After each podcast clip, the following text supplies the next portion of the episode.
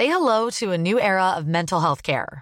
Cerebral is here to help you achieve your mental wellness goals with professional therapy and medication management support. 100% online. You'll experience the all new Cerebral Way, an innovative approach to mental wellness designed around you. You'll get a personalized treatment plan from a therapist, prescriber, or both in a safe and judgment free space. Your Cerebral therapist or prescriber will outline a customized plan with clear milestones along the way so you can get to feeling your best. With Cerebral, you're not alone in your mental health journey. We're here to empower you to live a fulfilling life.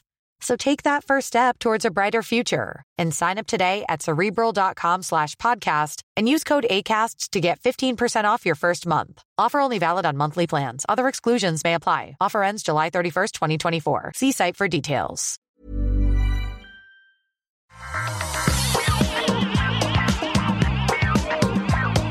Bonjour à tous et bienvenue sur le Rendez-vous Tech, le podcast où on vous résume toute l'actu Internet, Tech et gadgets. J'ai inversé un petit peu l'ordre des mots pour euh, garder les choses fraîches et amusantes, n'est-ce pas? Ça a fantastiquement bien marché. Je suis Patrick Béja et aujourd'hui on va vous parler de Google qui fait des manigances dans l'affichage des pubs, de manigances de l'Arabie Saoudite envers le patron, non pas d'Amazon, mais euh, que je dise pas de bêtises, c'est le Washington Post, je crois bien, qu'il euh, possède notre bon Jeff Bezos, euh, d'Apple qui se plie aux demandes du FBI, mais pas forcément comme on le pensait, et puis de plein d'autres petites choses. Et pour faire tout ça, j'ai la joie de recevoir Gaël, d'une part, Gaël Girardot. Comment ça va Gaël? Bonjour Patrick, bah écoute, très bien malgré toutes ces manigances dans le monde.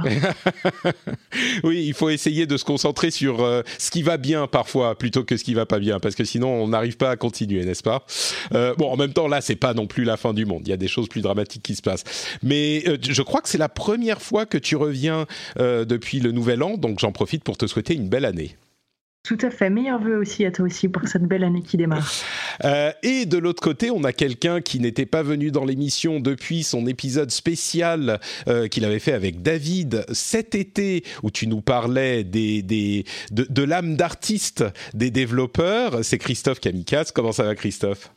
Ça va très bien, Patrick, et ça me fait plaisir que tu t'en rappelles de cette manière-là. Ah, mais ça m'avait, ça m'avait complètement. C'était une sorte de révélation sur la nature profonde des développeurs. Donc, euh, si, si, je m'en souviens très, très bien, évidemment. Tiens, d'ailleurs, il faut que je retrouve le numéro de l'épisode pour ceux qui seraient intéressés. On avait fait un épisode spécial, comme je le disais, sur les développeurs. Euh, c'était l'épisode 308. Et effectivement, la chose que j'en avais retenue, c'était que bah, les développeurs sont des artistes comme les autres. C'est ça. C'est exactement ça, tu as tout compris. Euh, on va se lancer dans les sujets de l'émission, mais avant ça, je voudrais tout de même remercier Gazu, Émilien Nison, Davy, Andy Maessen, Xavier Poinbonnel, c'est comme ça que ça a été écrit, moi je respecte dans la lecture, Charlie Barbero, Smithen, Romain Bonvalet, Alfred Lamousse et Marc, vous l'avez compris, ce sont ceux des patriotes que je remercie aujourd'hui, ceux qui soutiennent l'émission financièrement, que je remercie du fond du cœur, que je sers avec des câlins affectueux et respectueux et auquel j'envoie toutes les bises pour cette émission aujourd'hui. Donc merci à eux et merci à tous ceux qui choisissent de soutenir l'émission sur Patreon, patreon.com slash rdvtech. Si vous appréciez l'émission, n'hésitez pas à le faire vous aussi. Et donc on commence avec Google qui fait des, manigances, comme je le disais, qui fait des, avancées, un pas en avant, euh, un demi-pas en arrière ou un quart de pas en arrière. Pourquoi? Pour vous faire cliquer de plus en plus sur les pubs qu'ils affichent dans les résultats de recherche. Alors, je dirais que euh, c'est un petit peu, comment dire un petit peu euh, facile de lire la chose et de se dire que euh, c'est vraiment euh, complètement maléfique et evil, contrairement à ce que voulait Google à sa création, ce qui se passe maintenant. Et puis il y a une petite explication qui rend pas les choses franchement, franchement meilleures, mais qui fait comprendre un petit peu. Alors de quoi il s'agit? Est-ce que vous savez ce que c'est qu'un dark pattern? Christophe, tu connais toi les dark Oh oui. Oh oui, j'en connais plein. Il y, a, plusieurs degrés de, dark. Hein. C'est comme les 50 nuances de gris. Euh, il y a pareil. C'est des. Euh, alors tu m'arrêtes si je dis une bêtise, mais c'est des, euh, des, des, designs d'ergonomie qui vont inciter l'utilisateur à faire quelque chose sans que forcément il ait la volonté de le faire de lui-même en fait. Exactement. Insidieux, voilà. C'est ça, c'est ça. C'est une manière de faire des placements de boutons ou de un certain type de texte qui va, euh, enfin, ou un agencement de l'interface utilisateur qui va faire que on va vous pousser délicatement dans une direction plutôt qu'une autre. Euh, et en l'occurrence, ce qui se passe, allez, je vais arrêter de, de euh, faire durer le suspense. Google a implémenté sur ses résultats de recherche sur desktop une technologie ou plutôt une présentation qui était déjà présente dans les résultats mobiles, et c'est là que euh, les choses sont pas aussi choquantes qu'on pourrait le penser, parce que c'était déjà le cas sur mobile, mais ça euh, surprend, ou c'est beaucoup plus euh, frappant sur desktop, sur navigateur d'ordinateur de bureau, parce que euh, euh, la, la, la, la, différence se sent beaucoup plus. Alors qu'est-ce qu'ils ont changé? Dans les résultats de recherche, vous le savez, il y a en haut des résultats généralement deux ou trois résultats payés, des publicités dont les annonceurs payent euh, Google pour vous les afficher en haut des résultats. Et en dessous, vous avez les résultats organiques qui sont les vrais résultats de la recherche. Au tout début, quand Google avait lancé son produit publicitaire sur recherches, les publicités apparaissaient avec un fond jaune hyper, hyper euh, visible. Et, c'était très très clair que c'était des pubs. Au cours des années, je ne sais plus exactement quand ils ont changé euh, le fond jaune. Euh, voilà, c'était en 2013. Ils ont supprimé le fond jaune et ils avaient une mention publicité qui était sous l'URL qui apparaissait sous le nom du site.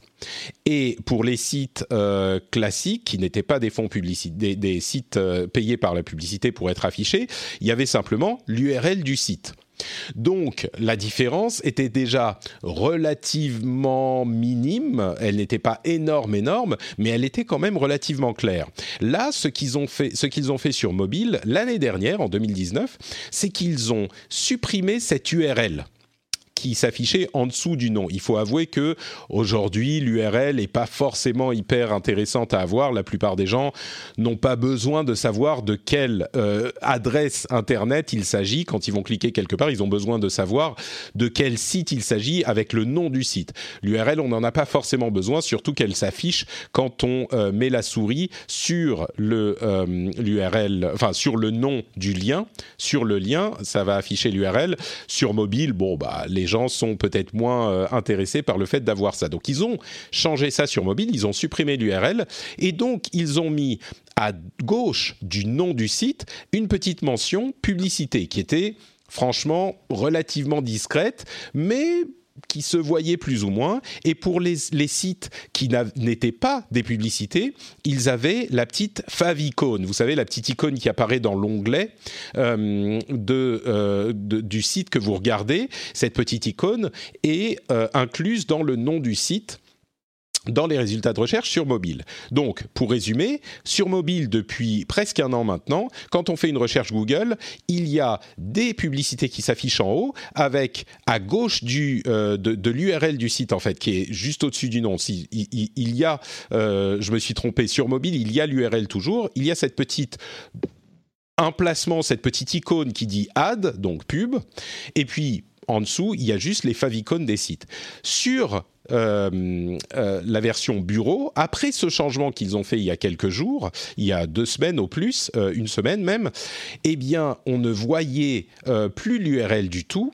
Et, pardon, on voyait de la même manière l'URL et il y avait la petite mention ad et la favicon aussi si c'était pas une pub.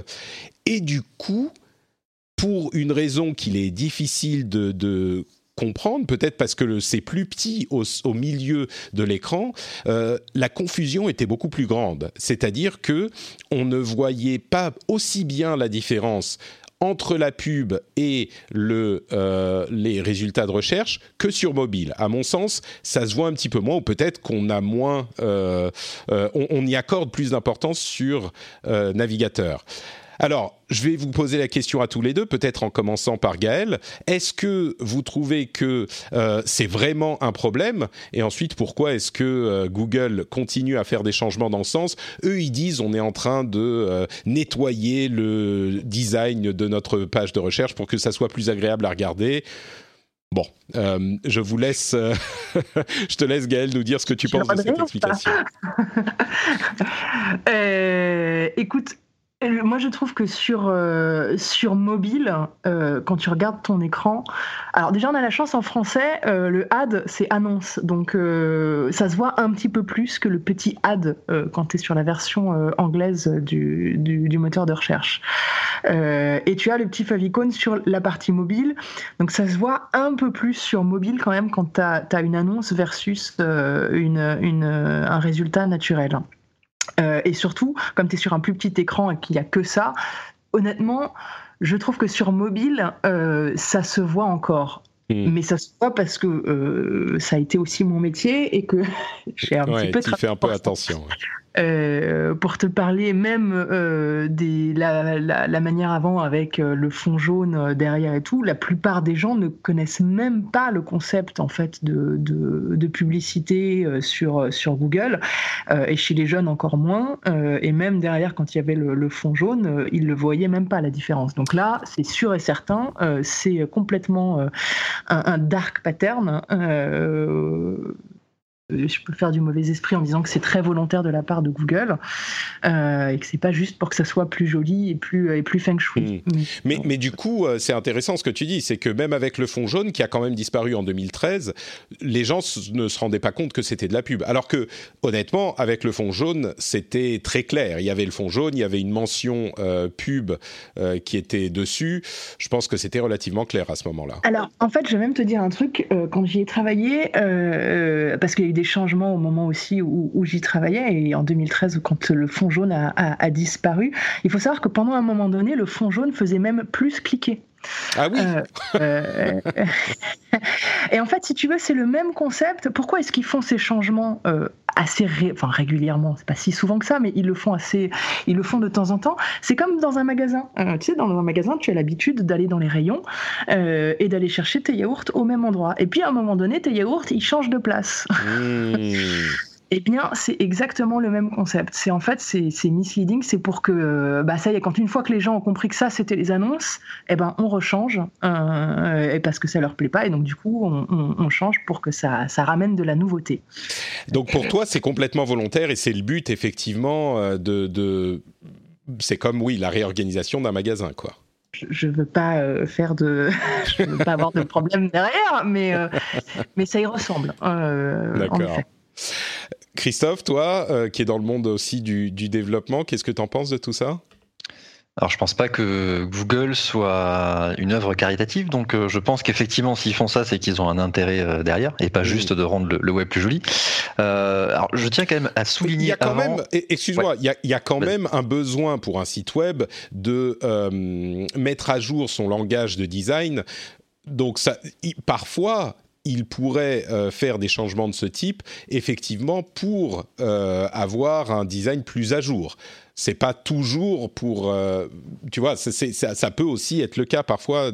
Ça peut être ce but-là. Euh, oui, non, mais tout, à fait. C'est vrai que le, fond jaune, c'était un petit peu daté, hein, on peut le dire, c'est d'une autre époque du, web. Euh, après, je, regardais, du coup, je l'ai ouvert sur mobile et il y a, un peu plus d'infos quand même. On le voit euh, mieux actuellement là dans, l'état dans lequel c'est sur mobile, puisque tu as, effectivement annonce et tu as le petit i aussi en haut à droite qui te dit pourquoi tu as vu cette annonce-là que tu n'as pas sur le web. Donc ils l'ont vraiment enlevé. Donc ils ont vraiment épuré le web, même plus que sur mobile, ce qui est assez, ce qui est assez marrant. Après, c'est vrai que c'est courant ces méthodes de, de retravail du, du design. Euh, alors, dans quel but après derrière Ça, c'est la vraie question qu'on peut se poser. Je sais pas si on aura la, la réponse interne, mais euh, souvent ils font euh, ce qu'on appelle du A/B testing, c'est-à-dire que tu vas faire deux cas différents de design, tu vas balancer les deux sur sur ton environnement et tu vas voir lequel derrière fonctionne le mieux. alors après, ça va dépendre de où c'est que tu mets l'indicateur de fonctionnement. Si c'est le taux de clic derrière, le taux de transformation du coup de l'annonce, ou est-ce que c'est juste l'aperçu les utilisateurs qui vont te dire je trouve ça plus joli, euh, etc. Mm. Et je voulais élargir ça, me dire que en disant que c'est pas uniquement Google, on voit de plus en plus en fait de, de contenus de pub comme ça qui se font vraiment de plus en plus dans du contenu euh, euh, plus, plus éditorial dans les sites, dans plein d'autres trucs qui sont au-delà de Google. Donc je pense que c'est pas uniquement une mouvance de Google, mais c'est plus significatif chez eux puisque c'est leur le plus gros de leur business model quand même. Oui, tu parles du native content euh, quand quelqu'un te, en te le disant ou pas, mais ça peut arriver même que ça soit en le disant, euh, va te parler d'un produit mais de manière sans que ça soit genre, maintenant c'est la coupure pub, quoi. Exactement. et ça peut arriver. Il y en a sur les sites web des contenus sponsorisés, il y en a sur YouTube. Je crois pas qu'il y en ait dans les podcasts. Les pubs, comme vous le savez ici, elles sont plutôt bien délimitées, mais je crois pas qu'il y en ait bah, encore, mais c'est pas par. Oui, c'est ça. Moi, je pense que ça va arriver aussi. Oui. D'ailleurs, euh, si, là-dessus sont en train de se développer. Hein. Mmh, ouais, j'imagine aussi. Ouais. Mais à la limite, euh, c'est ça qui me gêne le plus dans cette euh, dans ce changement. La pub, on le sait. Je pense que qu'on l'aime ou pas, c'est un fait avec lequel on doit composer. Mais ce qui est vraiment gênant pour moi, c'est quand on ne sait pas que c'est de la pub. C'est surtout ça qui, qui. Je crois que il y a des gens qui aiment la pub, il y a des gens qui aiment pas la pub, mais tout le monde sera d'accord pour dire que qu'on aime ou qu'on n'aime pas, il faut qu'on sache que c'est de la pub. Et c'est ça qui est le plus gros problème dans ce changement chez Google. Et d'ailleurs, euh, ils ont fait un petit peu machine arrière. Ils sont en train de composer maintenant avec euh, l'agencement des favicon et tout ça, d'en supprimer euh, à certains endroits. Ils sont en train de faire d'autres tests. Donc ils ont un petit peu revenu en arrière, mais enfin c'est un demi-pas en arrière pour deux pas en avant, on va dire, je pense. Je pense qu'effectivement, tu as raison, c'est de dire, enfin à un moment donné, on est quand même tous bien contents d'utiliser euh, les moteurs de recherche gratuitement. Personne n'a envie de payer pour ça euh, un abonnement euh, en, amont ou pas. On est bien content que finalement ce soit le, B2B qui paye pour notre consommation B2C, si je peux me permettre. donc, donc, il y ait de la pub, on dit rien à la télé. Ça fait des années qu'il y a de la pub. Dans les publicités, dans les journaux, il y a de la publicité. Mais effectivement, le point, c'est de savoir que c'est de la publicité, ce qui est différent et ce qui n'est pas forcément gênant. mais c'est encore une fois la compréhension des choses. Et il faut, euh, il faut que les gens soient capables de comprendre ce qu'est ce qui est une annonce versus un référencement naturel. On est d'accord. Bon, parlons un petit peu de euh, l'homme le plus riche du monde, plus ou moins, hein, il doit être dans le top 3, ça, il s'échange les places régulièrement, Jeff Bezos, qui s'est fait hacker potentiellement par euh, le prince héritier de l'Arabie Saoudite. Je ne sais pas si c'est ça la traduction de Crown Prince, Mohamed Ben Salman? Que je dise pas de bêtises sur, sur le nom. Euh, euh, c'est bien ça. Attends, oui, c'est ça. Bin Salman, euh, donc MBS hein, en, plus court pour les intimes. Qu'est-ce qui s'est passé là? Pourquoi est-ce que le prince de l'Arabie saoudite va aller hacker Jeff Bezos? Et il y a un fond tech quand même dans toute cette histoire au-delà du hack lui-même en fait, la chronologie de l'histoire, c'est que ces deux euh, personnalités importantes euh, du monde se connaissaient depuis 2018 et ils avaient échangé leur numéro de WhatsApp. C'est un petit peu quand tu rencontres quelqu'un, euh, t'essayes de, de pécho en soirée, j'utilise des termes qui sont sans doute un petit peu datés, mais t'essayes de pécho le truc. Alors à mon époque, c'était, t'essayais de choper, c'était même pas le 06, c'était le numéro de portable. Aujourd'hui, j'imagine que t'essayes de, d'avoir le euh, WhatsApp. Et donc là, ils, se sont échangés leur WhatsApp, ils ont échangé quelques messages, euh, pas beaucoup. Et puis, à un moment, en 2009, euh, il y a eu les problèmes que l'on sait, sur lesquels je ne vais pas revenir, avec le meurtre de Jamal Khashoggi, qui est selon toute vraisemblance, qui a été commandité euh, par les plus hauts niveaux de l'État saoudien. Et il se trouve que Jeff Bezos n'est pas que le patron d'Amazon, mais aussi le propriétaire du Washington Post, journal euh, bien connu, enfin journal de référence et que Khashoggi travaillait pour le Washington Post et que à côté de ça, Bezos était en train de vivre une affaire avec euh, sa maîtresse extramaritale. C'est-à-dire qu'il était marié et il était en train de euh, tromper sa femme. Donc, on se souvient qu'il y a à peu près un an, euh, Bezos a annoncé son, son aventure. Euh, il a annoncé qu'il allait divorcer. ils ont d'ailleurs depuis fait leur divorce. C'était le divorce le plus cher de l'histoire du monde, sans doute, parce que Bezos est tellement riche.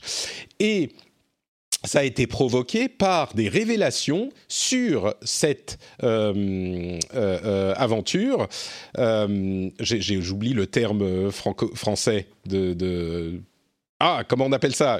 C'est juste une aventure? Je ne sais plus si c'est mon français qui m'échappe ou si. C'est une aventure. Oui, bon, simplement une aventure. Merci. Je ne sais pas. Je croyais qu'il y avait un, terme différent.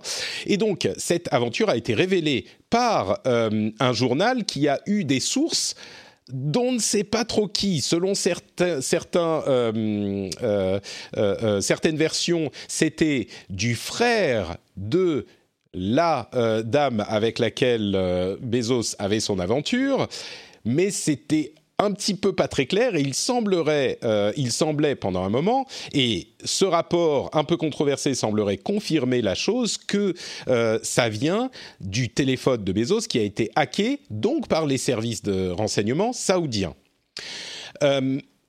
Le rapport est arrivé par une société qui a fait une recherche euh, sur le téléphone, euh, l'une des sociétés qui était commanditée par Bezos, mais euh, beaucoup d'experts voient le rapport et il trouve des étrangetés, on va dire. Pas forcément des choses qui permettent de dire euh, à 100% que euh, le, rapport est faux, mais euh, des choses qui permettent de le mettre en doute. L'un des éléments les plus forts qui permet de dire que le message de MBS est effectivement à l'origine du hack, c'est que il a envoyé donc un message à euh, Jeff Bezos, après que Jeff Bezos ait coupé les ponts, il a envoyé un message avec un lien et ce lien aurait téléchargé le malware euh, sur son téléphone et la consommation du téléphone serait passée de quelques centaines de cas euh, de kilooctets à plusieurs mégas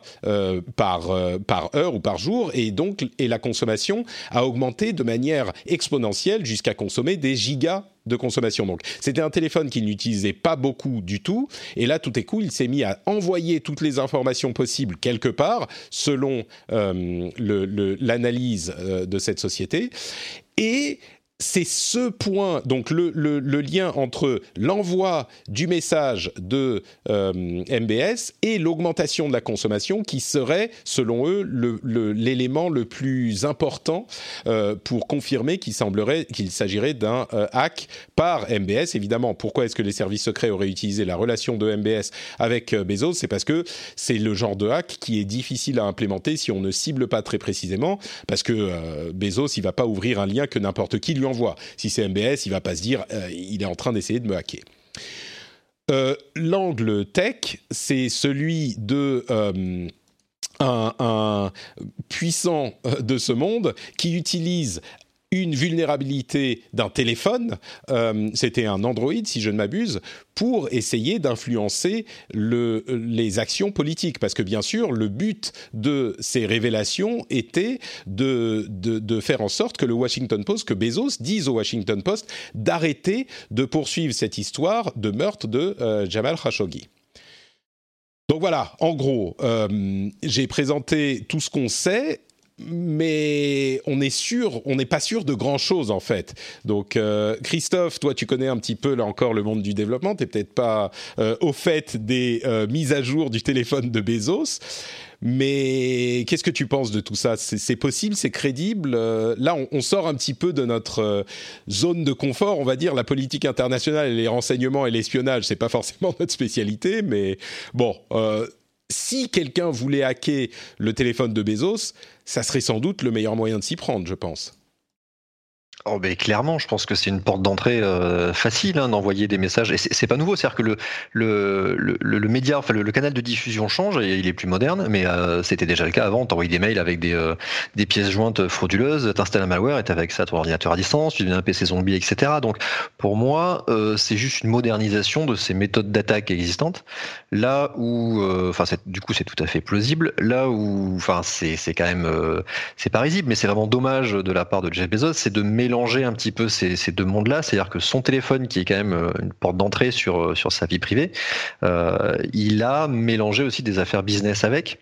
Euh, et ce problème-là, on va le retrouver sur d'autres euh, hommes d'affaires ou des politiciens euh, internationaux qui vont avoir les mêmes problématiques. C'est-à-dire que tu vas retrouver des téléphones qui sont pas forcément bien bien sécurisés ou pas forcément utilisés avec des avec des, des, données suffisamment isolées qui vont mélanger du coup des, des affaires perso et pro et donner éventuellement des portes d'entrée comme ça sur des données qui ne devraient pas être accessibles.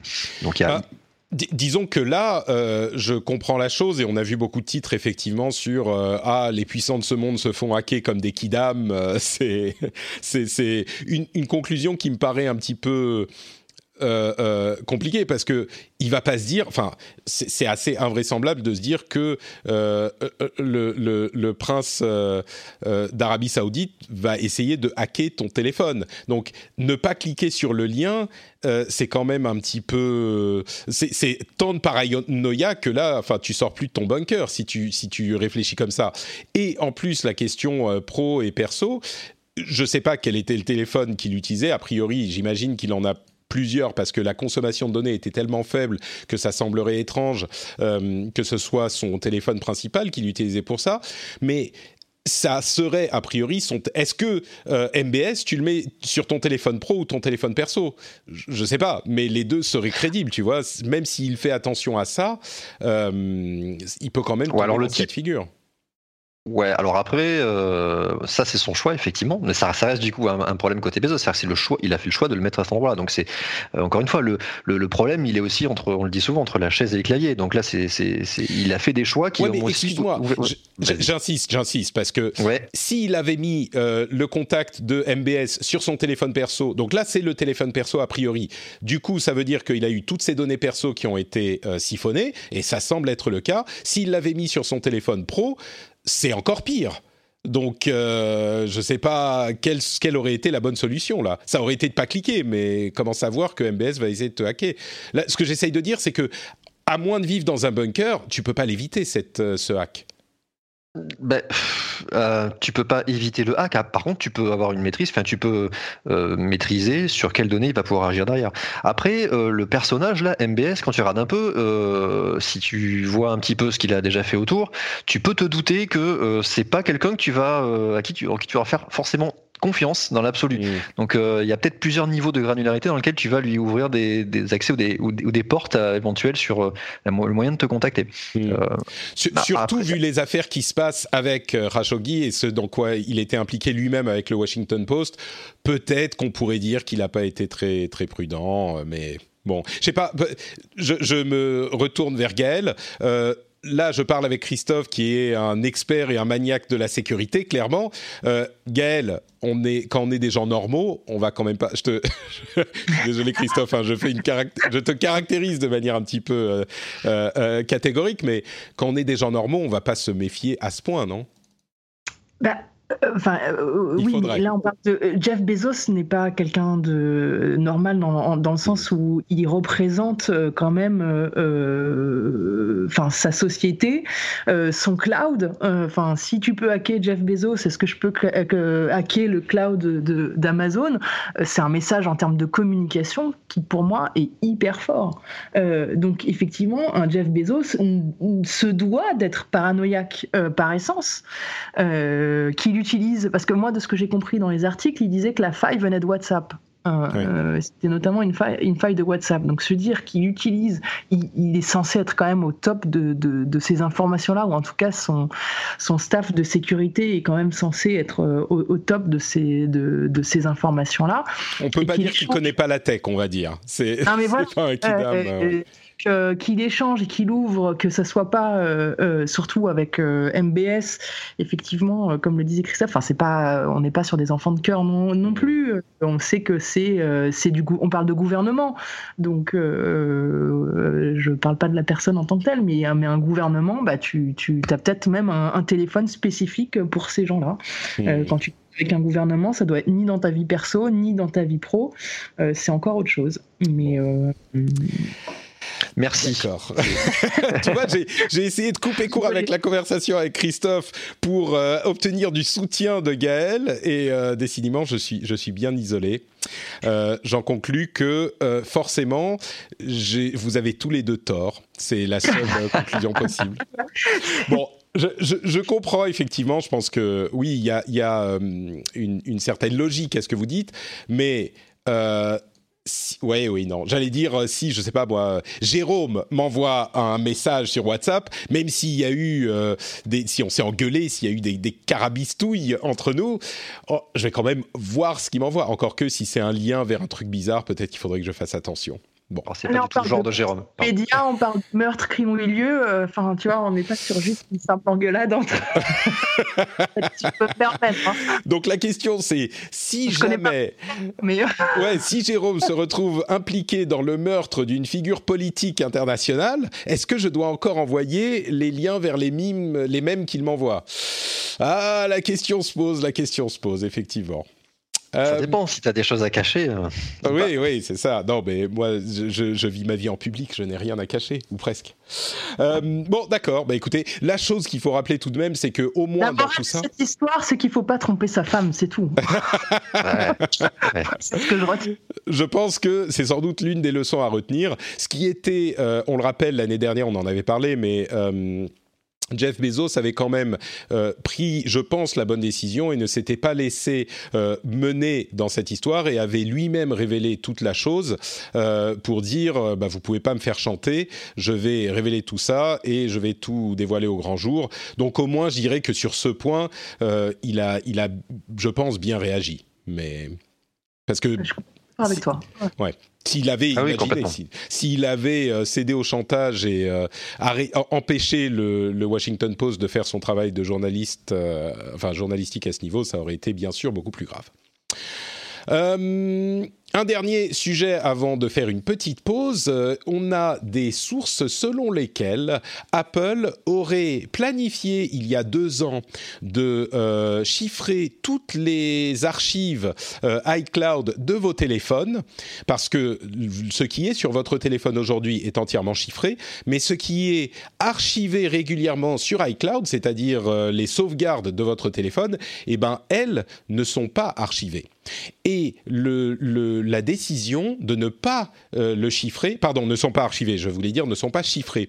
La décision de ne pas chiffrer ça, alors que les plans avaient été établis, euh, viendrait du fait que le FBI se plaint, vous vous en souvenez, euh, de, du fait qu'il est difficile d'avoir les données des téléphones, notamment iOS, mais également Android, mais en l'occurrence on parle d'iOS. et donc ils se sont dit, bon, bah, on va faire un truc à mi-chemin, on va chiffrer ce qu'il y a sur le téléphone mais on va pas en plus chiffrer euh, les archives qui sont sur notre cloud. Alors, c'est intéressant parce que ça vient, vous vous en souvenez, on en parlait la semaine dernière, les, euh, ça vient au moment où le FBI se plaint qu'il ne peut pas déverrouiller des iPhones dans le cadre d'enquêtes criminelles. Euh, c'est intéressant parce que l'information qui est entre guillemets, vous m'entendez faire les, les guillemets à la main, leaké de chez Apple, ça les arrange quand même bien de dire non, non, mais si vous voyez qu'on aide le FBI par certains biais, on peut désactiver les euh, archivages sur iCloud sur l'iPhone, donc ça veut dire qu'à ce moment, on est quand même euh, plus sécurisé au niveau vie privée, mais la plupart des gens les laissent activer parce que bien sûr c'est très pratique pour euh, changer de téléphone, pour passer d'un téléphone à l'autre, et eh ben on retélécharge tout du web, tout le monde le fait régulièrement, et en plus de ça, l'un l'une des raisons qu'ils invoquent du côté de chez Apple, c'est que si les gens ont perdu leur mot de passe, euh, si les archives sont chiffrées, eh ben ils n'ont aucun moyen de rentrer, de récupérer leurs données, alors que là, euh, comme elles sont pas chiffrées euh, de bout en bout, ils peuvent aider les gens à récupérer leurs données, même s'ils sont oubliés les mots de passe, etc., etc. donc Bon, voilà, là encore, les, doutes persistent, les doutes subsistent sur les motivations. Est-ce qu'on voudrait que Apple chiffre également les archives iCloud ou est-ce que c'est un compromis raisonnable? Là encore, je me tourne vers le développeur. Euh, Christophe Alors moi je suis surpris que ce soit pas déjà le cas en fait. Euh, évidemment, enfin euh, à partir du moment où tu sauvegardes toutes tes données, que tu les envoies à l'extérieur, d'un point de vue sécurité, tu t'attends à ce qu'elles soient chiffrées pour que la personne qui va les héberger n'ait pas accès en lecture. Enfin la personne directement ou indirectement en fait puisse avoir accès à ces données-là. Donc c'est plutôt surprenant de, la part d'Apple de ne pas l'avoir euh, déjà fait, d'autant plus la, politique et la communication qu'ils font sur le, respect de la vie privée, le, chiffrement, le fait qu'ils ne communiquent pas ces infos. Euh, donc moi je penche pas vraiment pour le, fait qu'Apple soit, contraint par l'extérieur, pour pas dire le FBI, sur le fait de ne pas les chiffrer sur iCloud. Je pencherais plutôt pour une problématique euh, technique chez eux, dans le sens où même si le chiffrement actuellement c'est pas quelque chose qui est forcément coûteux peu compliqué à mettre en place. C'est tous les autres services qui gravitent autour qui pourraient du coup être pénalisés par ce, le non-accès à ces données-là. Donc ça serait plutôt une dégradation d'autres services qu'Apple fournit. là, on parle, on parle uniquement de, des archives iCloud, des, des, archives de téléphone. Donc c'est pas. Oui, bien sûr. Ouais. Et, et ça, tu penses que ça pourrait affecter d'autres services? Bah, tu, l'as dit toi-même, c'est-à-dire que ça, ça, dégrade le service de, récupération de tes données si jamais ah tu perds ta clé, de, ta clé de chiffrement. Donc ça, c'est une des possibilités de, tu dégrades quelque part l'offre de service. Mmh, d'accord. Donc tu euh, penses que c'est légitime cette, euh, cette explication qu'il donne Tu penses qu'elle est vraiment, euh, c'est pas une excuse bidon qu'il donne pour pour pouvoir plaire au FBI en ne chiffrant pas les trucs? Tu sais, je pense que vraiment, le nombre de fois. Et, pose-toi la question combien de fois as-tu été sur un site web en voulant te connecter, en te disant, bah, je me rappelle plus du mot de passe, tu cliques sur j'ai oublié mon mot de passe. Euh, alors, tu, tu, fais ça sur ton iPhone, euh, là, là, dans un chiffrement comme ça, tu n'as pas de possibilité de le récupérer. C'est-à-dire que tu l'as perdu, tu as perdu toutes tes données. Hmm. Donc euh, il, faut plein de placards euh, de, confirmation pour dire tu es sûr d'avoir bien enregistré le mot de passe, regarder ta clé quelque part ailleurs, tout ça. Euh, et, vu la population d'utilisateurs qui, qui sont derrière les iPhones, je suis pas convaincu que tout le monde soit aussi rigoureux qu'on peut l'être pour le, stockage d'un mot de passe sans rappeler. Disons qu'il pourrait le proposer en option. Gaël, toi, si tu avais l'option de chiffrer tes archives iCloud, est-ce que tu le ferais ou est-ce que tu aurais peur de, de tout perdre du coup? Non, non, je pense que je le ferai. Euh, du coup, je, pose la question parce que je ne sais pas si c'est possible ou pas, mais euh, avec les, authentificateurs, euh, les générateurs de code aléatoires qu'on peut avoir parfois en double sécurité, c'est pas des choses qui pourraient répondre à cette problématique de j'ai perdu mon mot de passe. Euh, Pas vraiment, non. Si les, si les données sont chiffrées dans les archives et qu'elles sont vraiment chiffrées comme il faut et verrouillées, euh, et, on ne peut plus les récupérer sans le mot de passe. Ça, c'est certain. Euh, mais d'où le fait de pas avoir un mot de passe euh, en fixe, mais avoir un. bah non, si, si c'est enfin à moins que je me trompe, mais Christophe, tu me confirmes que si on a effectivement un chiffrement qui est bien fait et qu'on perd notre mot de passe, euh, il n'y a pas de moyen de le chiffrer avec un générateur de, de euh, mot de passe de, double authentification un truc comme ça. Je crois pas que ça existe où on va utiliser la clé générée euh, aléatoirement pour déchiffrer le truc et que le code soit interprété par le, la donnée chiffrée. Ça, je pense pas que ça soit possible. Alors je pense pas que ce soit possible. Euh, de, ce que j'en connais des mécanismes de, chiffrement, euh, tu forcément tu possèdes toi le secret qui permet de, le, de déchiffrer ce qu'il y a en face. Donc euh, la personne qui va héberger ta, ta donnée chiffrée n'a aucun moyen de te fournir le moyen de le déchiffrer. C'est-à-dire que dans cette, dans cette configuration, ce, dont tu parles, Gaël, l'équivalent de la perte du mot de passe serait la perte du générateur de ce code dont tu parles. J'allais y venir. C'est exactement ça. C'est-à-dire qu'aujourd'hui, aujourd'hui, si tu perds ton authenticator sur ton téléphone, euh, ben, tu perds l'authentification multiple facteurs qui est associée avec ça. Ça, ça, ça, m'est arrivé quand j'ai euh, quand j'ai changé, j'ai dû changer de téléphone et du coup j'ai perdu justement ces clés d'authentification. Alors par chance, les, les sites euh, sur lesquels tu t'authentifies comme ça ont des mécanismes sécurisés qui permettent de changer d'authentificateur. Mais là, sur un chiffrement euh, comme ça, tu ne peux pas le faire. Donc, ouais, moi je crois que s'il y avait une option pour pouvoir le faire avec 60 cases à cocher, vous avez bien compris que si vous perdez votre mot de passe, vous n'avez plus accès à rien. Je pense que ça aurait été un truc qu'ils n'activeraient pas par défaut et qu'ils auraient pu proposer aux utilisateurs, mais ils ont choisi de ne pas le faire. Euh, peut-être par, euh, pour s'assurer que le problème ne se pose pas, mais peut-être aussi pour plaire au FBI je ne crois pas qu'on puisse avoir la, réponse, mais Gaël, si tu devais deviner, c'est pour plaire aux utilisateurs ou pour plaire au FBI c'est compliqué, euh, effectivement. Euh, je pense que je vais faire une réponse de Normand, c'est pour plaire aux deux.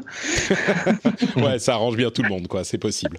Bon, en tout cas, voilà. Maintenant, vous savez, les archives iCloud de vos, téléphones ne sont pas chiffrées et ne sont pas possibles à être chiffrées. Donc, euh, bah, si vous voulez protéger votre vie privée comme devrait le faire Jeff Bezos en vivant dans un bunker, eh ben, n'activez pas les archives iCloud et surtout ne perdez pas votre téléphone parce que si c'est le cas, bah vous avez tout perdu. Et je peux comprendre qu'on ne veuille pas aller aussi loin. Non, mais ça, c'est un principe de base. Hein. Si tu veux être sûr que ça ne sorte pas, ne le mets pas, ne le transforme pas en numérique. Mm. C'est.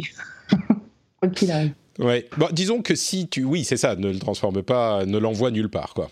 Exactement. Mm. Bon, bah, on fait une petite pause pour vous rappeler que cette émission, vous pouvez la soutenir sur Patreon, patreon.com slash rdvtech.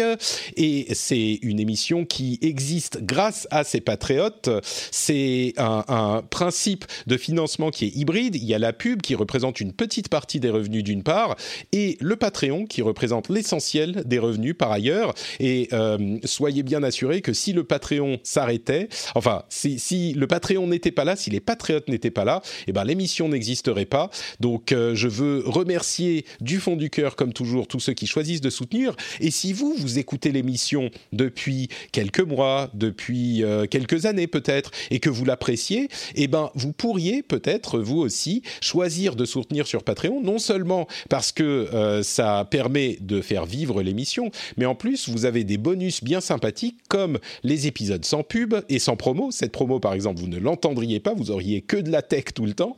Euh, et vous auriez accès à des contenus bonus.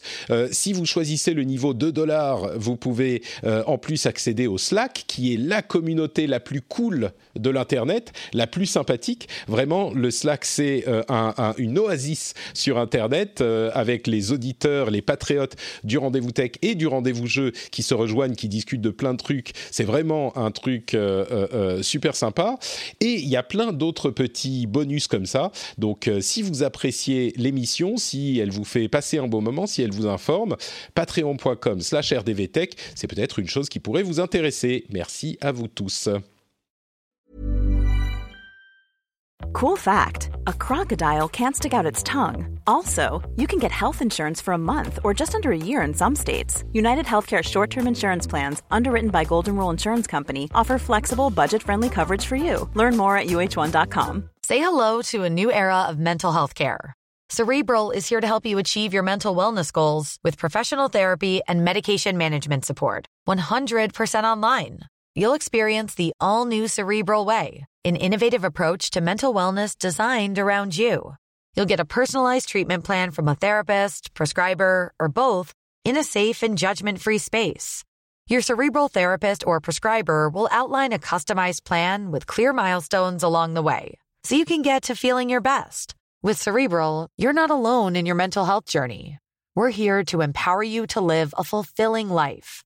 So take that first step towards a brighter future and sign up today at cerebral.com slash podcast and use code ACasts to get 15% off your first month. Offer only valid on monthly plans. Other exclusions may apply. Offer ends July 31st, 2024. See site for details.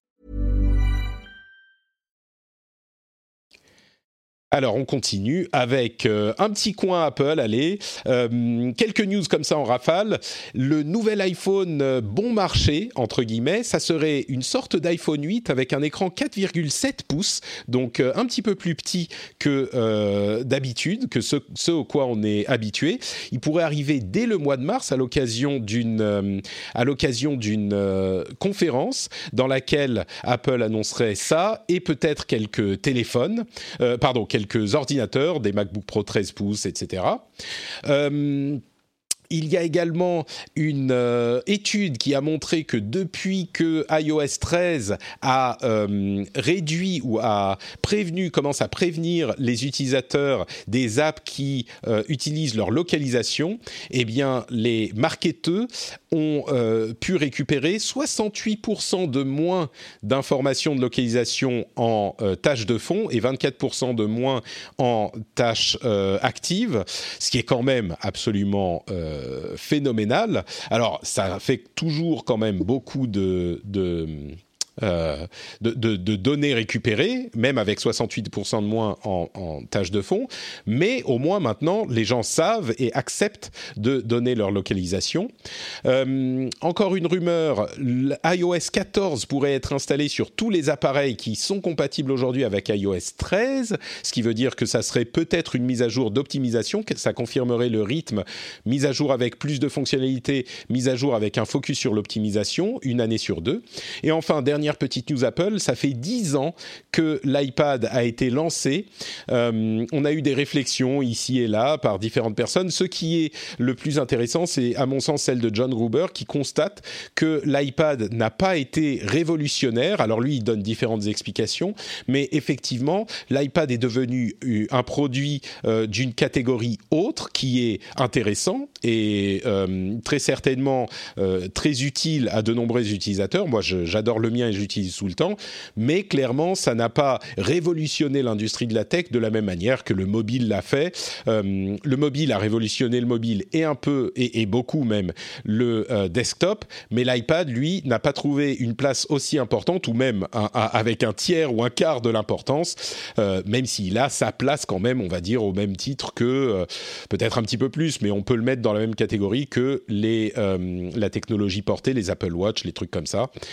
mais voilà, dix ans après, il est sympa, mais bon, c'est pas la révolution.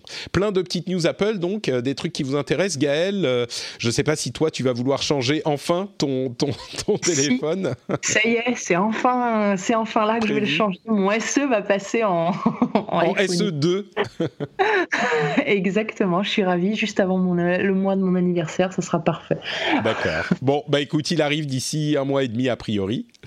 Euh, je sais pas s'il y a d'autres choses qui vous intéressent sur l'iPad ou. Ouais, j'ai deux, trucs que j'ai notés. Il y a la partie géologue en, tâche de fond. C'est alors c'est un, truc que je vois moi du côté Android. Je suis plutôt euh, du monde Android, mais on a eu les mêmes choses avec euh, Android 10 qui est arrivé. Euh, on a les notifs qui te disent des applications utilisent ta, ta géologue en tâche de fond. Tu peux choisir de l'activer, désactiver. Idem qu'iOS. Et effectivement, en tant qu'utilisateur, tu t'es surpris et tu, tu vas éteindre plein de fois les géologues pour des applications dont tu n'as pas besoin, ou tu vas le mettre que à la demande si vraiment tu ouvres l'application et qu'il en a besoin. Donc je, je pense qu'effectivement, une prise de conscience de, ça, et c'est quelque chose qui est très très bien pour euh, ben, euh, tes données, euh, la sécurisation de tes données, ta vie privée, etc. Euh, un autre truc que je voulais euh, souligner, c'était les euh, ouais le iOS 14 idem que tous les devices qui ont déjà iOS 13. Ça c'est c'est pour moi le signe de deux choses, c'est qu'on a atteint des, des, performances hardware qui maintenant permettent du coup de durer plus longtemps tout en rajoutant des nouvelles fonctions au niveau de, du système d'exploitation, alors qu'avant on était plutôt sur courir au hardware pour avoir des paires suffisantes pour rajouter de nouvelles fonctions ou euh, de nouvelles euh, euh, améliorations, des, des, graphismes plus jolis, etc. Donc là, on est plutôt sur la maturité à la fois hardware et software et on est vraiment sur de, de l'affinage, on va dire, et plus vraiment de grosses révolutions sur ces appareils-là. C'est vrai qu'on se rend compte, euh, tout le monde, enfin on en parle régulièrement, euh, les téléphones sont moins euh, attrayants parce qu'il y a moins d'évolution. Moi-même, c'est la première fois que j'ai gardé mon téléphone. J'avais acheté un iPhone 10 il y a deux ans de ça, donc là je vais attendre l'annonce des nouveaux et voir si je vais en changer. J'imagine que bon, quand même, l'attrait de la nouveauté symbolique va me faire du pied, mais c'est la première fois que je laisse passer deux générations la seule amélioration notable, c'est celle de l'appareil photo, qui compte pour certains, mais, mais je crois qu'il y en a très peu d'autres qui ont été euh, vraiment intéressantes, que ce soit sur iOS ou sur Android. Donc oui, on est vraiment dans un, dans un secteur qui ronronne, ça c'est assez clair. À part, à part deux trois fonctions euh, exotiques sur différents téléphones, c'est vrai que là, le, je pense que le seul cheval de bataille qui mène tous en ce moment, c'est vraiment la photo, photo et vidéo. Hein. mais euh, c'est vraiment ces deux trucs-là où ils vont chercher à se différencier. Pour le reste, Ouais, on est d'accord. Le gouvernement euh, anglais a pris une euh, décision intéressante, une proposition intéressante euh, sur l'Internet des objets. Il propose que les sociétés doivent dire aux utilisateurs combien de temps ils peuvent s'attendre à avoir des mises à jour, des mises à jour de sécurité spécifiquement, pour les appareils qu'ils utilisent. Et ça, ça me paraît être une excellente idée. C'est marrant parce qu'avant de voir cet article, j'en parlais sur This Week in Tech où j'étais euh, ce dimanche. Euh, je crois qu'il serait assez intéressant d'avoir une euh, un nouvel indice, ou plutôt une nouvelle information que les constructeurs doivent donner, c'est en plus de euh, la consommation électrique euh, qu'on a sur de nombreux appareils d'électroménager, en plus de l'indice de réparabilité euh, dont on parle depuis quelque temps, en particulier en France, je crois que la durée de support serait une donnée hyper intéressante et hyper importante à avoir pour pouvoir mettre cet aspect euh, essentielle de la technologie en concurrence entre les différents constructeurs. Si chaque constructeur nous disait, on va dire, sur euh, les appareils de l'Internet des objets, effectivement, euh, c'est important, mais pourquoi pas aussi les téléphones, les ordinateurs euh, et tous les, euh, comment les enceintes connectées, tous ces appareils-là, on devrait avoir clairement sur la boîte quand on l'achète une indication de vous pouvez avoir une mise à jour euh, de sécurité pendant, enfin les mises à jour de sécurité pendant 3, 5, 6 ans, ce que c'est. Et je suis convaincu que ça pousserait les constructeurs à, garder des mises à jour de sécurité de plus en plus. Parce que si tu vois sur la boîte, ah bah celui-là, il, euh, il tient à jour le truc pendant trois ans et celui-là pendant cinq, eh ben, ça joue quand même. Euh, ça, c'est pas le facteur. Euh, voilà, c'est un des critères d'achat, oui.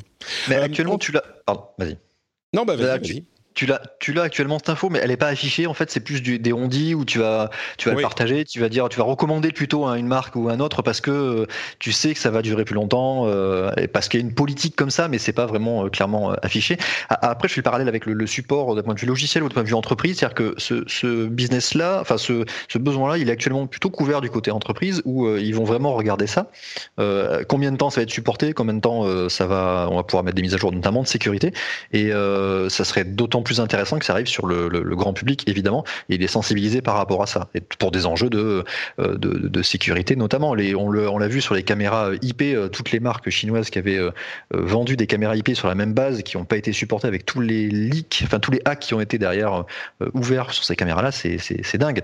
Je pense que la sensibilisation est très importante et c'est un moyen d'arriver à communiquer auprès du grand public.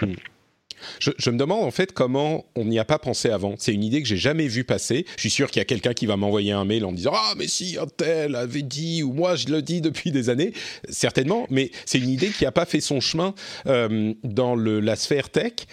Pour une... Alors que quand on y pense, c'est tellement évident, il faudrait avoir nombre d'années de soutien, euh, de support, euh, au moins sécurité, pas les mises à jour super importantes, mais au moins, enfin de nouvelles fonctionnalités, mais au moins les mises à jour de sécurité il faudrait qu'on puisse le savoir au moment de l'achat. Et si c'est deux ans, eh ben on fait son achat en, en, toute connaissance de cause. Et si c'est cinq ans ou, six ans ou dix ans, eh ben voilà, on le sait également. Euh, moi, je suis surpris qu'il n'y ait pas une marque qui ait décidé de faire de cette communication son cheval de bataille, parce qu'en fait, là, c'est le gouvernement UK euh, qui euh, anglais qui, qui pousse ça, mais il n'y a pas de marque qui s'est dit on va le faire de nous-mêmes. Oui, oui, surprenant. Hum. Euh, et sur le, dans le domaine d'ailleurs, euh, a priori, dans le domaine des téléphones mobiles, je crois que c'est Apple qui a la durée de soutien la plus longue, avec 5 ans environ. Euh, la plupart des autres constructeurs, on est autour de 2-3 ans, quelque chose comme ça. Et encore, 2-3 ans, c'est pas si mal, quoi. Euh, je pense qu'il faut aussi que ça vienne du, consommateur et le problème c'est que le consommateur est pas au fait de tout ça et, évidemment ici euh, dans le rendez-vous tech euh, tout le monde, enfin je pense que tout le monde y est très sensibilisé, mais je pense qu'on se rend pas compte à quel point le grand public n'est pas du tout sensibilisé à ces problématiques de sécurité et du coup ça leur parle pas tant que ça en fait. Hmm. Je, euh, en tout cas, je, moi je le vois au travers des, des, jeunes, c'est vraiment des. Ça leur passe complètement au-dessus. Ce que tu es en train de dire, c'est qu'il faudrait que tout le monde, et surtout les jeunes, écoutent le rendez-vous tech.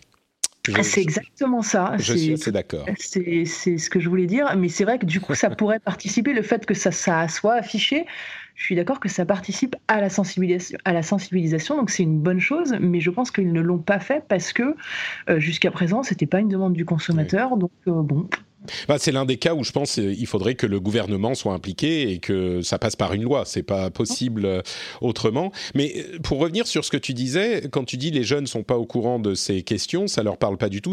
Tu veux dire, c'est des trucs qu'ils ne qu'ils ne rentrent pas en considération dans leur. enfin, ils, ne savent pas, que c'est un problème. en fait. ils se sont pas posé la question et ça va, ça, ça rejoint et c'est très bien. Hein. par exemple, la localisation qui maintenant, au travers d'Apple, on commence à, à voir euh, toutes les applis qui prennent notre localisation, quand, ça, quand c'est un push, en fait, ça y est, les gens commencent à en prendre conscience et à se dire Ah oui, mais tant qu'on leur a pas dit, personne ne se pose la question euh, en amont. Bon, bah peut-être que l'une des choses que va faire Apple, si cette idée fait son bout de chemin, ça serait de dire euh, tous nos produits sont garantis mise à jour de sécurité 5 ans. Le problème, en fait, je crois que si tu dis ça, tout à coup, ça veut dire, bah, dans, la tête du public, euh, ça veut dire qu'après 5 ans, on peut plus l'utiliser. Alors que concrètement, surtout comme des produits, euh, pour les produits qui sont, euh, dont les parcs se renouvellent et sont mis à jour régulièrement, il y a tellement peu d'appareils, par exemple, des appareils qui sont plus mis à jour aujourd'hui, euh, comme des iPhones, je ne sais pas, 4 ou 5, il y en a tellement peu, et iOS, l'iOS qui est encore sur ces appareils, est tellement peu utilisé que ça vaut pas vraiment le coup de développer des malwares pour aller les, les cibler. Donc, d'une certaine manière, ils sont protégés quand même. Et si Apple dit on met les mises à jour pendant 5 ans, ça voudrait dire que euh, après 5 ans, ça y est, gros danger, alors qu'en pratique, c'est pas le cas. Je ne sais pas si je me fais encore un petit peu l'avocat du diable en disant ça, mais je crois qu'il y a ah, quand même du vrai là-dedans. Je suis pas du tout d'accord parce que donc là on parle d'IoT, Internet des objets, donc ça va plutôt être des appareils euh, que, tu ne vas pas regarder tout le temps. Moi, moi je parlais des téléphones spécifiquement, donc tu as raison, oui, c'est pas la même chose. Ouais, là on est plutôt sur l'IoT et l'IoT tu vas l'oublier en fait, tu vas l'inclure dans ton chez toi, dans ton réseau, si tu es euh, dans une euh, maison domotisée par exemple ou une entreprise, surtout tu vas sur des machines, des capteurs, etc. Et tu l'oublies. C'est-à-dire que ce truc-là, tu vas pas aller le mettre à jour euh, de toi-même. Déjà il y a, un enjeu autour de ça, savoir maintenir ce, parc-là. Et, après même s'il est sur des vieux trucs et que ça tourne toujours en fait, est-ce que fondamentalement tu dois toujours l'utiliser? Parce que si tu as des failles et que tu as une porte d'entrée par ce device-là, c'est pas juste l'appareil qui va être potentiellement faillible, mais il va peut-être t'ouvrir la porte d'entrée à l'ensemble de ton euh, réseau entreprise, accès à des serveurs, etc. Mmh. Donc c'est une porte d'entrée faillible euh, chez toi. Donc la, la, vraie question, c'est est-ce que, tu vois, là où la législation peut devenir intéressante, c'est est-ce que tu euh, peux pas euh, pénaliser des entreprises qui utiliseraient des appareils comme ça qui ne sont plus maintenus? À ce niveau-là, ça peut être pris, pris dans ce sens-là. Un peu comme on a actuellement en France le, le RGPD là-dessus, qui va un petit peu sécuriser ça. Peut-être là-dessus, tu utilises des, des, des, appareils en connaissance de cause qui ne sont plus sécurisés. Mmh. Tu peux faire le lien avec Windows XP, Windows 7 qui s'arrête en fin de vie aussi, euh, du point de vue logiciel, c'est pareil. Est-ce que tu dois encore l'utiliser derrière? Bah, Ça pourrait venir des assurances au final. Hein. C'est dire les assurances disent euh, nous on n'assure plus si vous n'êtes pas mis à jour euh, et que vous ne faites pas ce qu'il faut. Mmh. Ou alors les bonne idée. Ouais, ouais. Bah, disons que tout ça vient d'un, d'une connaissance de la situation. Et si c'est déjà plus ou moins euh, euh, pris en compte dans le monde de l'entreprise. C'est pas forcément le cas dans le monde euh, de, la grande consommation. Donc peut-être qu'il faudrait cette donnée. Et oui, tu as raison, Christophe, de, préciser que la situation est très différente quand on parle de l'internet des objets, qui est beaucoup plus vulnérable et c'est encore plus le Far West que, que quand on parle des téléphones. Moi, je parlais vraiment de la situation des iPhones spécifiquement qui sont sur des OS qui sont plus maintenus ce que je disais, c'est que les, hum, malwares, pour être développés et pour être intéressants financièrement, doivent toucher une base installée relativement large. Et donc, par le fait que la base installée de ces vieux téléphones est plus réduite, ils sont moins vulnérables dans la pratique. Mais c'est pas du tout la même situation que dans l'internet des objets où tous ces objets sont vendus souvent avec euh, aucun mécanisme de mise à jour automatique. Donc euh, ça, pose un problème dans ce domaine également.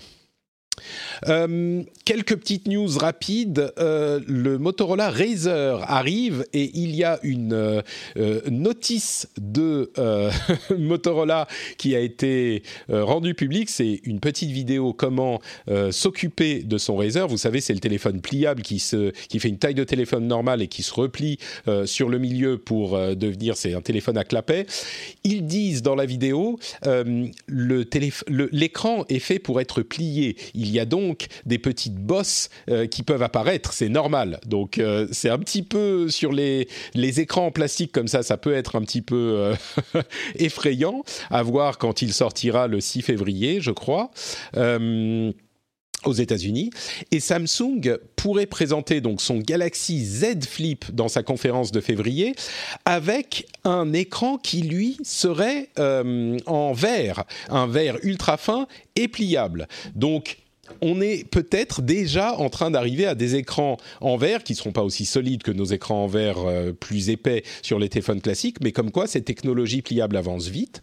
Euh, et à propos d'écrans doubles, Microsoft a commencé à distribuer les émulateurs et les kits de développement pour ces machines à double écran, la Surface Duo euh, et la Surface Neo. La Surface Duo, vous savez, c'est le petit téléphone à double écran qu'on ne doit pas appeler un téléphone selon Microsoft, et la machine Surface Neo qui est basée sur une version de Windows 10. Euh, toujours dans les news rapides, on a ByteDance, vous savez, c'est la société qui possède TikTok, le réseau social le plus euh, populaire chez les jeunes de cette dernière année, on va dire, ces 18 derniers mois. Euh, ils sont en, train d'interviewer des présidents potentiels en, en américains euh, des présidents euh, basés aux États-Unis. C'est intéressant, bien sûr, parce que dans le cadre du combat entre les États-Unis et la Chine, ils veulent se présenter comme n'étant pas influencés par la Chine, puisque ByteDance est une société euh, chinoise, évidemment. Et enfin, l'un des cofondateurs de Vine, vous vous souvenez de ce réseau social de vidéos de 6 secondes qui, avait été, qui avait été racheté par Twitter et puis étouffé dans son sommeil par Twitter très peu de temps après. Donc, l'un des cofondateurs de Vine, a lancé Byte, qui est en fait un retour de Vine. C'est une vidéo de un réseau social où on partage des vidéos de 6 secondes, exactement comme Vine. Est-ce qu'il a sa chance aujourd'hui? Euh, Est-ce qu'il n'a pas raté le train avec TikTok justement? Eux, chez Byte, ils veulent faire ce que n'avait pas réussi à faire euh, Twitter, c'est-à-dire payer ses créateurs. Euh, on peut avoir tendance à se moquer un petit peu de Vine, mais il faut se souvenir qu'il y a de nombreuses stars de YouTube aujourd'hui qui qui avait fait en fait, euh, qui s'était fait connaître sur Vine et qui avait fait la transition sur YouTube au moment où Vine avait perdu euh, de la vitesse. Mais il y avait vraiment une période de, on va dire, un an où Vine avait un potentiel énorme pour venir concurrencer les autres réseaux sociaux et euh, ils n'ont pas réussi à réaliser ce potentiel en, avec Twitter. Ça fait un une petite quantité de news. Vous avez la liberté de choisir celle qui vous intéresse. Je vais peut-être euh, te donner la parole en premier, Gaël. Est-ce qu'il y a des choses que tu retiens dans toutes ces petites news?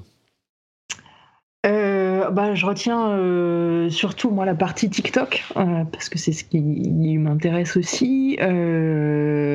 TikTok qui essaye de de, de, s'américaniser. Oui, exactement.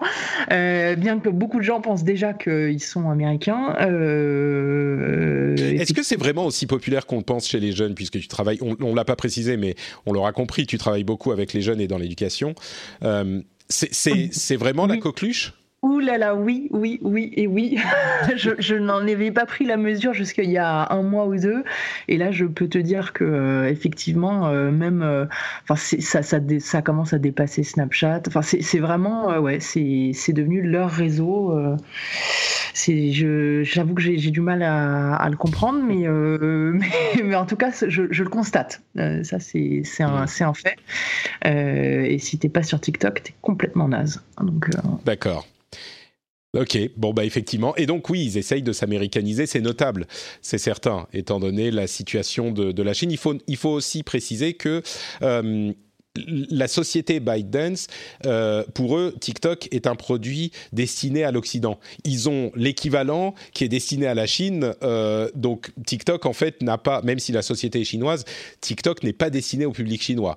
Donc c'est important de, le savoir également. Ils ne sont pas gouvernés par les mêmes euh, règles, on va dire, au niveau de ByteDance. Ils n'ont pas les mêmes demandes pour TikTok et pour leur autre. Je me souviens plus du nom de l'appli, mais c'est un équivalent. Ça permet de séparer effectivement la censure de pas la censure. Exactement. Exactement, mais c'est tout à fait ça, ouais. Euh, ouais, Christophe, il y a quelques trucs qui te parlent. moi, comme ça, je me dirais que tu attends, euh, tu, attends les euh, émulateurs et les kits de développement des Duo et Neo, mais peut-être que je me trompe. Alors, je, on les, enfin, je les attends pas, ils sont disponibles, on peut, on peut déjà les, je veux dire, Tu t'es jeté dessus et tu veux voir ce que ça donne, mais. Euh, oui, oui, carrément. J'ai regardé tout ça. Alors, c'est intéressant parce que du coup, tu as, regroupé à la fois le, la, partie hardware, c'est-à-dire que les, évolutions sur les smartphones euh, pliables, et la partie logicielle, puisque les émulateurs vont du coup nous donner un petit peu la, la vision de, de, de Microsoft euh, quant à l'ergonomie de ces téléphones ou tablettes à double écran. Parce que pour l'instant, c'est un petit peu au bon vouloir des constructeurs. Android, enfin Google s'y du point de vue Android pour définir des, des guidelines, mais jusqu'à présent, c'était un petit peu la, la, foire, on va dire, en termes d'ergonomie. Et euh, et là, Microsoft euh, définit dans ses émulateurs vraiment le fonctionnement de l'OS. Donc c'est un bon moyen pour rentrer dedans, pour voir un petit peu euh, bah, quels vont être les codes d'ergonomie qui vont implémenter derrière. Donc on voit qu'il y a des, on, et aussi des trucs qui sont apparus, c'est-à-dire que tu vas voir des infos comme quoi il y a un lecteur d'empreintes qui va arriver sur le surface du haut, des choses qu'on n'avait pas vues jusqu'à présent, le fait que tu vas pouvoir épingler des applications à droite à gauche, les différents gestes de navigation, de droit, trois droits, les boutons, etc. Donc c'est un, un, langage d'interface utilisateur qui est qui est nouveau et différent. Le fait d'avoir vraiment deux écrans dans cette machine euh, sur une machine plus ou moins. Enfin, c'est pas que c'est une machine comme un Windows auquel tu peux ajouter un écran et la productivité augmente parce que tu as deux écrans. Bien sûr, il a fallu réfléchir euh, pour que ça soit euh, bien conçu, mais en gros, l'interface ne change pas tellement si on a un écran ou deux. Sur un appareil de ce type qui est plus petit, il faut effectivement réfléchir à l'interface parce qu'on a toujours deux écrans. Donc ça marche différemment. Tout à fait, c'est exactement ça. Et en plus, du coup, quel, quel cas d'usage tu vas euh, souhaiter couvrir? Parce que là, enfin, moi en tout cas, je suis très, euh, je suis curieux de euh, qu'est-ce que ça va apporter en termes d'expérience utilisateur? À quoi ça va nous servir d'avoir ce deuxième écran en plus? Jusqu'à présent, tu avais des, des appareils qui se Alors, le Razer, c'est un bon exemple, qui se plie pour être plus petit, ou le Galaxy Fold qui se déplie pour être plus grand, avoir une phase d'écran plus large. Là, on va au-delà de ça, c'est-à-dire qu'on se dit, ben, on va proposer une ergonomie pour faire plus de choses en fait, et pas juste plus ou moins de contenu affiché. On va avoir des ergonomies pour travailler, afficher deux choses en même temps, faire un truc d'un côté, avoir une visu d'un de, autre élément à côté, travailler par voler, des choses comme ça. Donc euh, c'est surtout ça qui m'intéresse qui là-dessus. Tu y crois toi du coup ou c'est quelque chose que tu gadget euh, ou est-ce que ça apporte vraiment quelque chose puisque tu le connais peut-être un peu mieux que nous? Euh, alors, le, je trouve que le travail de Microsoft est assez mature d'un point de vue ergonomique, c'est-à-dire qu'ils arrivent avec une vraie proposition d'ergonomie pour aller chercher notamment la partie productivité. Euh, après, euh, dans le quotidien, moi, ça me parle pas. C'est-à-dire que c'est pas des choses dont je vais avoir mmh. besoin euh, pour un usage en tant que, enfin, sur mon smartphone perso. Après, tu as des usages pro peut-être qui peuvent, des gens en mobilité notamment, qui sont à cheval entre j'ai un téléphone et un petit appareil pour faire de la production, pour rédiger des trucs ou consulter un petit peu de, médias un peu plus lourds ou, ou grands, qui peut être peut-être la cible. Mais moi, en tout cas, je le suis pas. Ça me parle pas. D'accord. Bon, très bien. Eh ben, écoutez, euh, merci pour ces euh, longues explications et ces débats passionnants. Euh, je pense qu'on a eu un, bel épisode bien rempli et on va donc s'arrêter là. J'aurais pu parler du fait que les États-Unis sont en train de tester un vote par téléphone et est-ce que c'est souhaitable ou pas? Bon, c'est un vote relativement petit, donc c'est vraiment un petit test. Et le fait que la France a mis en pause sa taxe numérique parce qu'il y a jusqu'à la fin de euh, parce qu'ils sont en train de négocier euh, un accord avec les États-Unis, avec l'OCDE, et il y a un accord avec l'OCDE qui devrait être établi. Ils ont un petit peu mis, on a un petit peu euh, pressé le bouton pause je pense que euh, ça reste une euh, décision qui va être mise en place à terme, mais à voir comment ça va se, se développer. c'est pas une annulation de la taxe, et je pense que ça serait pas souhaitable de l'annuler complètement, mais à voir si on peut trouver un accord avec tout le monde. Peut-être juste une attente de passer les élections américaines. C'est pas totalement impossible aussi. Oui. un autre président avec qui discuter, c'est aussi possible. Oui, moi je crois que ceux qui pensent que Trump ne va pas gagner l'élection vont être assez déçus. Je crois qu'on est dans une situation particulière et bon, de la même manière qu'il y avait certaines personnes qui pensaient que les choses allaient se passer différemment euh, à propos du Brexit et qui ont été très surprises. Si vous voulez en savoir plus et que vous parlez anglais, allez écouter mon émission en anglais The Phileas Club où on a fait une série qui s'appelle euh, The comment je sais même plus The Brexit Diaries, The Brexit Saga où je parle depuis plusieurs mois, chaque mois, euh, avec des ressortissants anglais et enfin anglais, irlandais. Euh, euh, écossais, etc., qui me parlent de tout ça et de leur. Il n'y a pas que des anti-Brexit. Et c'est bref, j'ai fait une petite euh, tangente, mais hum, quand on va voir vraiment parler aux gens et penser ce qu'ils en pensent, je crois qu'on a une vision très différente de l'image qu'on a, on va dire, quand on en entend parler par les réseaux sociaux ou les médias, pas que les médias traditionnels, mais YouTube ou Dieu sait quoi ou Twitter. Et je crois que la situation avec Trump est peut-être différente de ce qu'on imagine. Mais toi, toi Gaël, tu disais euh, peut-être qu'on attend que Trump soit sorti avec les élections de cette année. C'est ce que tu, tu pensais, c'est ça? Je, me dis qu'il y a toujours de l'espoir. bon, bah écoute, on verra dans quelques mois euh, si ton, ton, le, le, le, peuple américain a répondu à tes espérances et aux espérances de certains d'entre eux également. Donc, c'est la fin de l'épisode. Merci à tous les deux. Est-ce que vous pouvez nous dire où on peut vous retrouver sur Internet euh, Commençons avec Gaël. Où, on peut te retrouver? Alors, on peut me retrouver sur Twitter, at gmgirardo, euh, ou sur euh, Coud, Coud underscore fr, Coud C-O-O-D, parce que c'est cool et good, et on s'occupe de l'éducation au numérique de nos jeunes. Très bien, le lien sera dans les notes de l'émission, comme le lien, euh, je veux dire le lien vers le compte Twitter, comme le lien vers le compte Twitter de Christophe, qui peut nous dire également où on peut le retrouver. Oui, bah, sur Twitter également, euh, at Chris Kamikas, voilà, c'est A-M-I-C-A-S. Et puis sinon, bah, euh, allez faire un petit tour du côté de studiorenegade.fr. Il y a plein d'émissions où on parle de tech aussi. Et tiens, d'ailleurs, on va faire un, sujet bientôt sur la mobilité électrique tu vois, puisque on va faire un point avec Cédric là-dessus, et puis euh, sinon euh, l'émission Retro Gaming Bros sur le rétro gaming magnifique. Et le point de départ de tout ça, c'est comme toujours Twitter qui, malgré sa petite taille, est quand même bien costaud quand il s'agit de parler au public. Donc les liens seront dans les notes de l'émission, comme le mien également, Note Patrick sur Twitter, Facebook et Instagram. Vous pouvez également retrouver cette émission sur frenchspin.fr si vous voulez venir commenter et dire euh, ce qu'on a dit d'intelligent ou pas également. Et vous pouvez évidemment soutenir l'émission sur Patreon, patreon.com slash rdvtech. Le lien est dans notes de l'émission. Vous pouvez le retrouver facilement et ça prend environ deux minutes, montre en main, pour vous abonner et pour bénéficier de tous les bonus super sympathiques euh, que vous pouvez avoir avec cet abonnement. Je vous remercie tous de nous avoir écoutés et je vous donne rendez-vous dans une semaine pour un nouvel épisode. Ciao à tous